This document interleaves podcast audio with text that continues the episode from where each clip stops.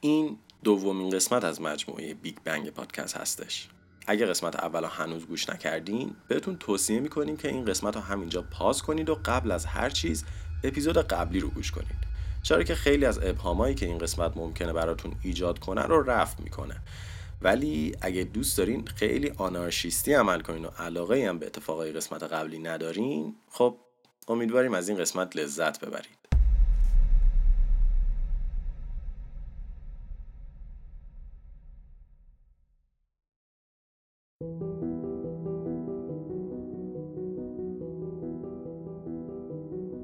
سلام در سال 1964 برای اولین بار تابش زمینه کیهانی کشف شده بود و ترکیب اون با تئوری گامو، نظریه آینستاین و مشاهدات هابل مهر تأییدی بود بر حرفهای جورج لمتر که آغاز جهان را از یک نقطه خیلی فشرده می‌دونست.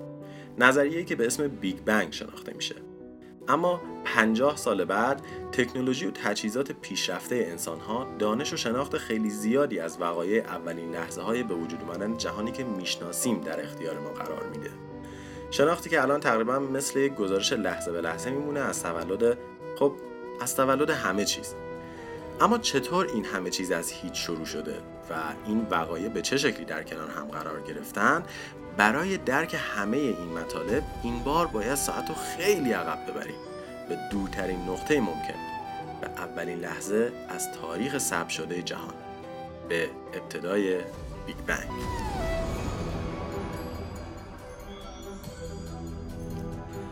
در یک به روی ده به توان سی و پنجمین ثانیه پس از بیگ بنگ جهان در حال گسترش بود. البته اگه این کلمه برای توصیفش درست باشه چون گسترش به معنای توسعه به یک مکان دیگه هستش که در مورد جهان ما بیرون از مرزهایی که جهان تعریف شده بوده چیزی وجود نداشته. یعنی مکان خالی نبوده که جهان بعد از بیگ بنگ اونجا تشریف ببره. چرا که کل مکان موجود همون جهان در حال گسترش بوده.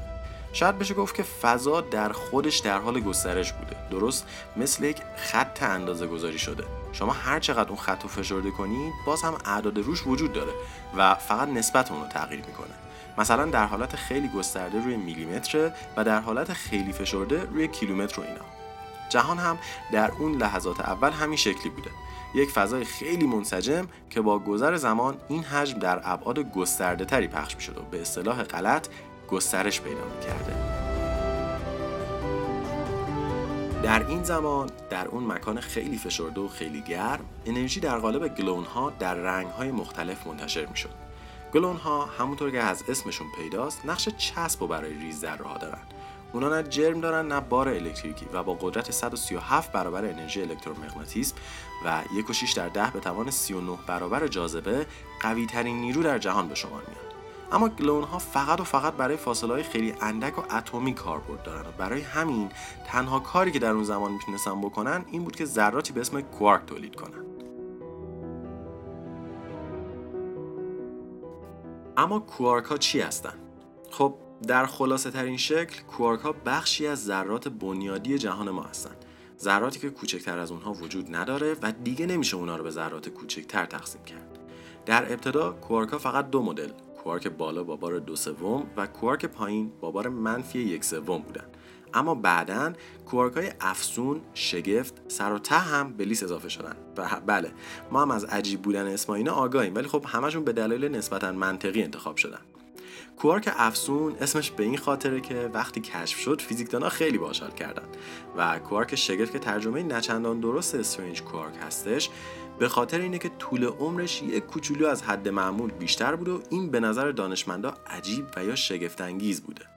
کوارک سر هم این اسمو به این خاطر داره که مکمل مناسب کوارک بالا و پایین باشه. بگذریم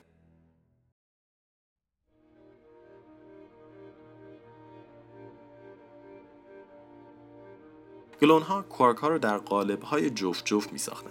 یعنی یک کوارک مثبت و یک کوارک منفی که با همدیگه درگیری می‌شدن و بعد از آزاد کردن مقدار بیشتری گلون دوباره از بین می‌رفتن. روندی که به معنای واقعی نسبیت آینستاین یا همون ای مساوی با MC2 رو به تصویر می‌کشید. روندی که انرژی رو به ماده و دوباره ماده رو به انرژی تبدیل می‌کرد. این روند خیلی پوچ به مدت زیادی ادامه پیدا کرد. گلون به کوارک، ترکیب کوارک، نابودی کوارک، آزاد شدن گلون و تکرار.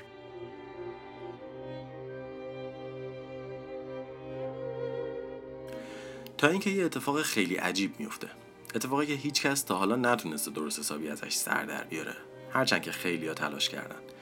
در زمانی که همه کوارک ها با کوارک معکوس خودشون درگیر می شدن و از بین می رفتن و به عبارت یک برابری میان جمعیت این دو گروه از کوارک وجود داشته به طرز عجیبی ماده بر پادماده پیشی می‌گیره و به شکل دهنده قالب جهان تبدیل میشه.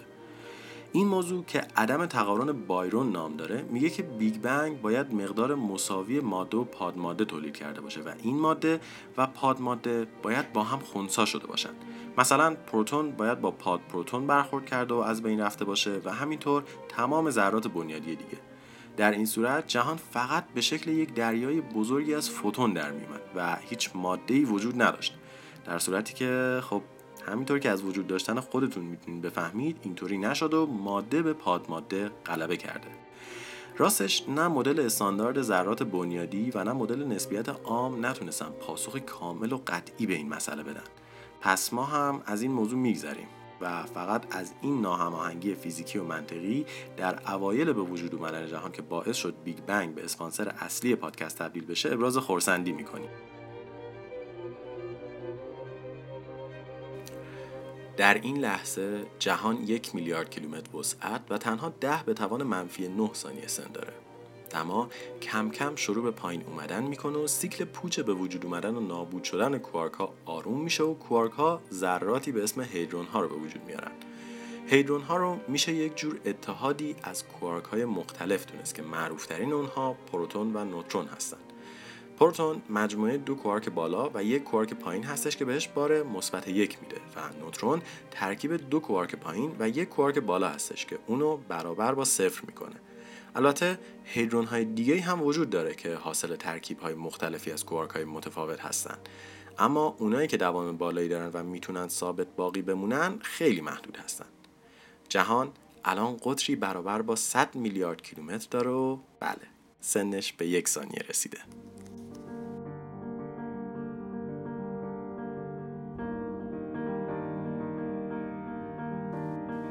جهان داره بیشتر سرد میشه و دوباره قرار یه اتفاق عجیب براش بیفته.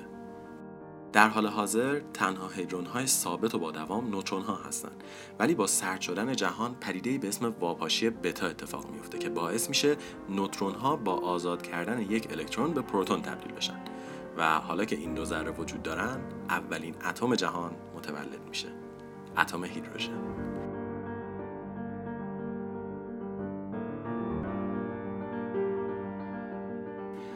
در اینجا می‌تونیم یکم گذر زمان رو تندتر کنیم و چند دقیقه جلو بریم. در این چند دقیقه جهان سردتر و سردتر شد و ترکیب هیدرون ها و الکترون های آزاد شده از واپاشی بتا به به وجود اومدن اتم های دیگه ختم میشه. الان جهان از لحاظ الکتریکی خونسا و استیبل هستش. دوره‌ای که خیلیا به اسم دوران تاریک ازش یاد می‌کنن. چرا که هنوز ستاره وجود نداره و خب گاز هیدروژنی که فضا رو پر کرده به نورهای موجود اجازه دیده شدن نمیده.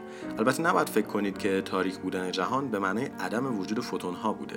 در این مرحله فوتون ها وجود داشتن ولی با الکترون ها درگیر بودن و درخشیدن خیلی تو اولویت های کاریشون نبوده.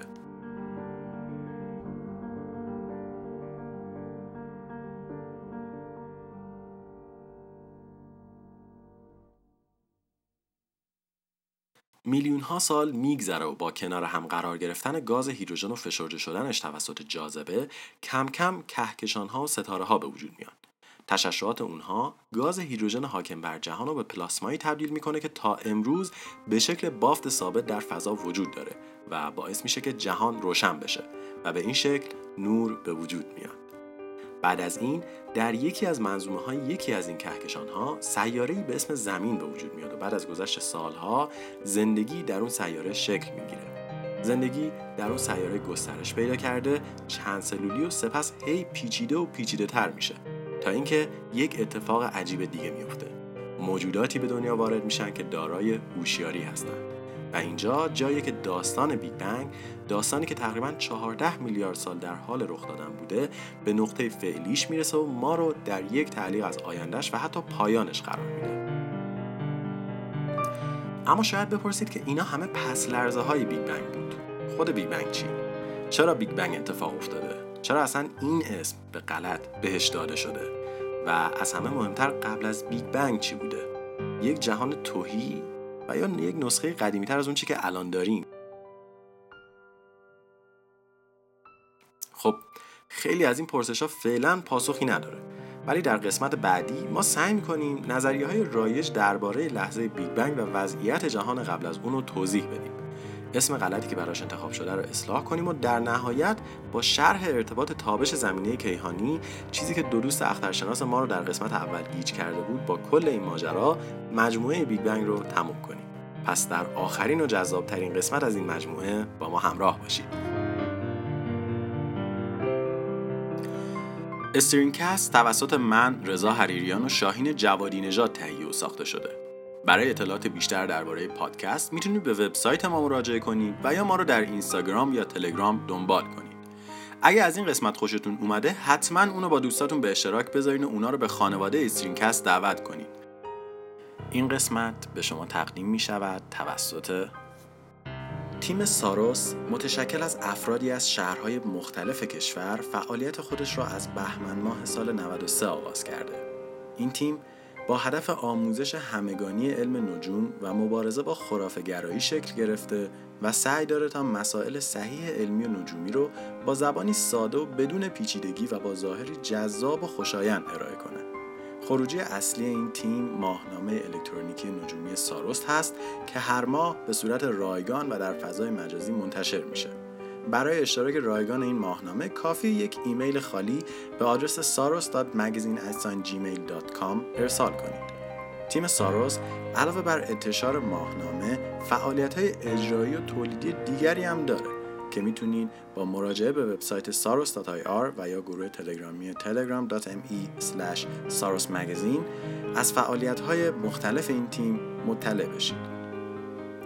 ساروس با شعار آسمانتان را روشن کنید فعالیت می‌کنه و اعتقاد داره که اگه آلودگی نوری محیطمون رو کاهش بدیم آسمون شهرمون به زیبایی روشن خواهد شد.